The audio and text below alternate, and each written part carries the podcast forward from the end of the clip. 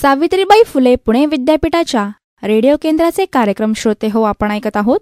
एकशे सात पॉईंट चार मेगाहट्सवर सूत सांगती कथा हरीची श्रीहरीची मालिकेच्या बाराव्या भागामध्ये आज आपण ऐकणार आहोत. गर्गमुनी व नंदराज यांची भेट.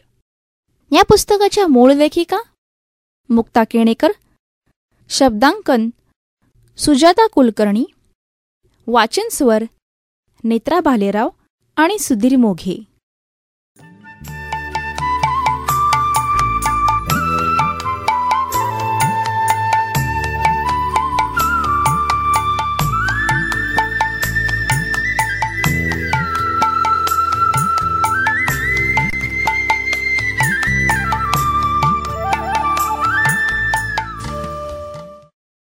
गर्गमुनी आणि नंदराज यांची भेट. जलमाता पयोष्णी नदीच्या तीरावर थाटलेल्या मंडपातील वातावरण आजही मंगलमय झालेलं होतं. सळसळणारी उंच झाडं गाणारे पक्षी हे सारं नित्याचंच असूनही दर दिवशी ते नवीन वाटायचं. प्रत्येक पहाट नव्या उत्साहाची आणि उत्सुकतेची असायची. कथानकातही नवा नवा भाग येतच असे. श्रोत्यांच्या गर्दीचाही नवा नवा उच्चांक गाठला जात होता. सूत महामुनींनी जो श्रीकृष्ण चरित्र यज्ञ आरंभला आहे तो इतर कोणत्याही यज्ञापेक्षा अधिक पवित्र आणि अधिक श्रेष्ठ आहे. सुखाचं मूल्य देऊन सुखच मिळणारी जणू ही बाजारपेठ आहे. यात वक्त्याला तर सुख मिळतच पण येथे श्रोत्यांनाही सुख मिळतं. हे चरित्र सूत महामुनी एकाग्र होऊन सांगत आहेत आणि श्रोते तल्लीन होऊन श्रवण करत आहेत. आता महर्षी मंडपात आले. आसनस्थ झाले. त्यांची करांजली जुळली. नेत्र झाकले गेले. नित्य नेमाचे श्लोक ते म्हणत होते. श्रोते अनावर उत्सुकतेने त्यांच्याकडे पाहत होते. इतक्यात सूत महर्षी बोलू लागले. जमलेले परमभाग्यवंत श्रोते हो श्रूयताम।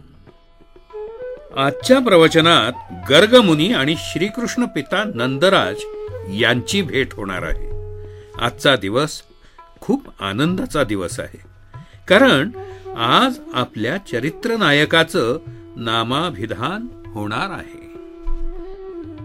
गर्गमुनी हे कुलोपाध्याय होते. हा वसुदेवाचा खास विश्वासू माणूस होता. अशा या गर्गमुनींना वसुदेवानं गोकुळात पाठवलं होतं. वसुदेवाची दोन्ही मुलं गोकुळात वाढत होती. एक रोहिणी मातेजवळ आणि दुसरं यशोदा मातेजवळ. या दोघांची खुशाली विचारावी आणि नंदाला मथुरेकडची वार्ता सांगावी असं काम गर्गमुनींना देण्यात आलं होतं. शिवाय यदुकुलाच्या प्रथेप्रमाणे या दोन मुलांचे जातकादी संस्कारही करायचे होते. त्या मुलांना निश्चित अशी नावही संस्कार करून ठेवायची होती.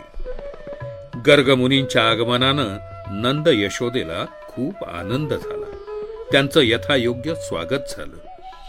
गर्गमुनींच्या मते या दोन्ही मुलांवरील संस्कार मोठा समारोह करून गाजावाजा करून करणं इष्ट नव्हतं. कारण कंस नावाच्या शत्रुपक्षाला हीच ती वसुदेवाची गुप्त झालेली मुलं आहेत अशी शंका येण्याची दाट शक्यता होती. वसुदेवाला हा सल्ला पटला. गर्ग मुनींच्या आदेशाप्रमाणे नंद यशोदा रोहिणी आणि ही दोन्ही मुलं एकांतात एका गाई वासरांच्या गोठ्यात गेली. तिथं मंत्रोच्चारपूर्वक जातकादी संस्कार झाले. त्यानंतर गर्ग मुनींनी नामकरण विधी संपन्न केला. रोहिणी तनय बाळचेदार बाळाचं नाव ठेवलं बलराम आणि यशोदा नंदनाचं नाव ठेवलं श्रीकृष्ण. सर्वांना आनंद झाला. आणि यानंतर गर्गमुनी काय म्हणाले ते ऐका. रोहिणी यशोदा माते आणि नंद राजा बलराम आणि श्रीकृष्ण यांचं पालकत्व तुम्हास लाभलं आहे. तुम्ही खरोखरीच भाग्यवान आहात. हितशत्रूंपासून आपण या दोघांचे सर्वतोपरी रक्षण करावे. झाडं लहान आहेत तोवर त्यांना कुंपण आवश्यक असतं.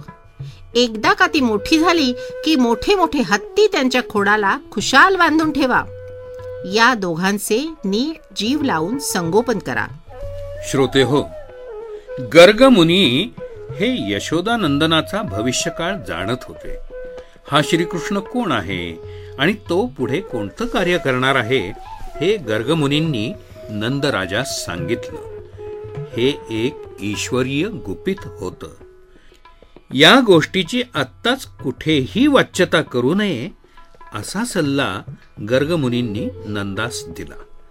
हे भविष्य कोणतं ते गर्गमुनींच्या शब्दातच ऐकूया. हे बालक साक्षात भगवान विष्णू आहे. ते बालक कृष्ण नील वर्णाचे कवच घालून जन्मले आहे. म्हणून त्याला श्याम असंही म्हणतील. हे बाळ एक अद्वितीय योद्धा महान राजकारणपटू श्रेष्ठ तत्वज्ञ आणि योगेश्वर होईल. खलत्वाचे भंजन हे त्याच्या अवताराचं ब्रीद आहे. पुढे हा लोकनायक होईल. हा यादव आणि अंधक कुळाचा कलंक धुवून काढेल. श्रोते हो वसुदेवानं गर्गमुनींना जे कार्य करण्यास पाठवलं होतं ते सफल झालं. गर्गमुनींना आनंद झाला. श्रीकृष्णाचं श्रीमुख परत परत न्याहाळत मुनींनी साऱ्यांचा निरोप घेतला. आणि आता आजच्या पुरता मीही तुमचा निरोप घेतो. हरये नमहा हरये नमहा हरये नमहा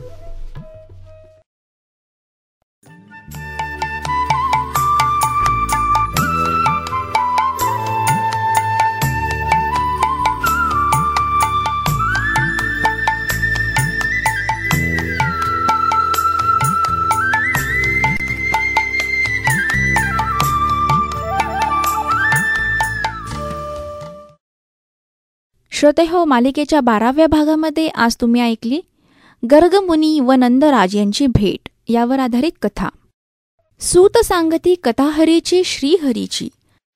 या पुस्तकाचे मूळ लेखन केले आहे मुक्ता केणेकर शब्दांकन सुजाता कुलकर्णी वाचनस्वर नेत्रा भालेराव आणि सुधीर मोघे. सूत सांगती कथाहरीची श्रीहरीची. ही मालिका आम्ही प्रसारित केली होती सावित्रीबाई फुले पुणे विद्यापीठाच्या विद्यावाणी सामुदायिक रेडिओ एफ एम बँड एकशे सात पॉईंट चार मेगाहेट्सवर.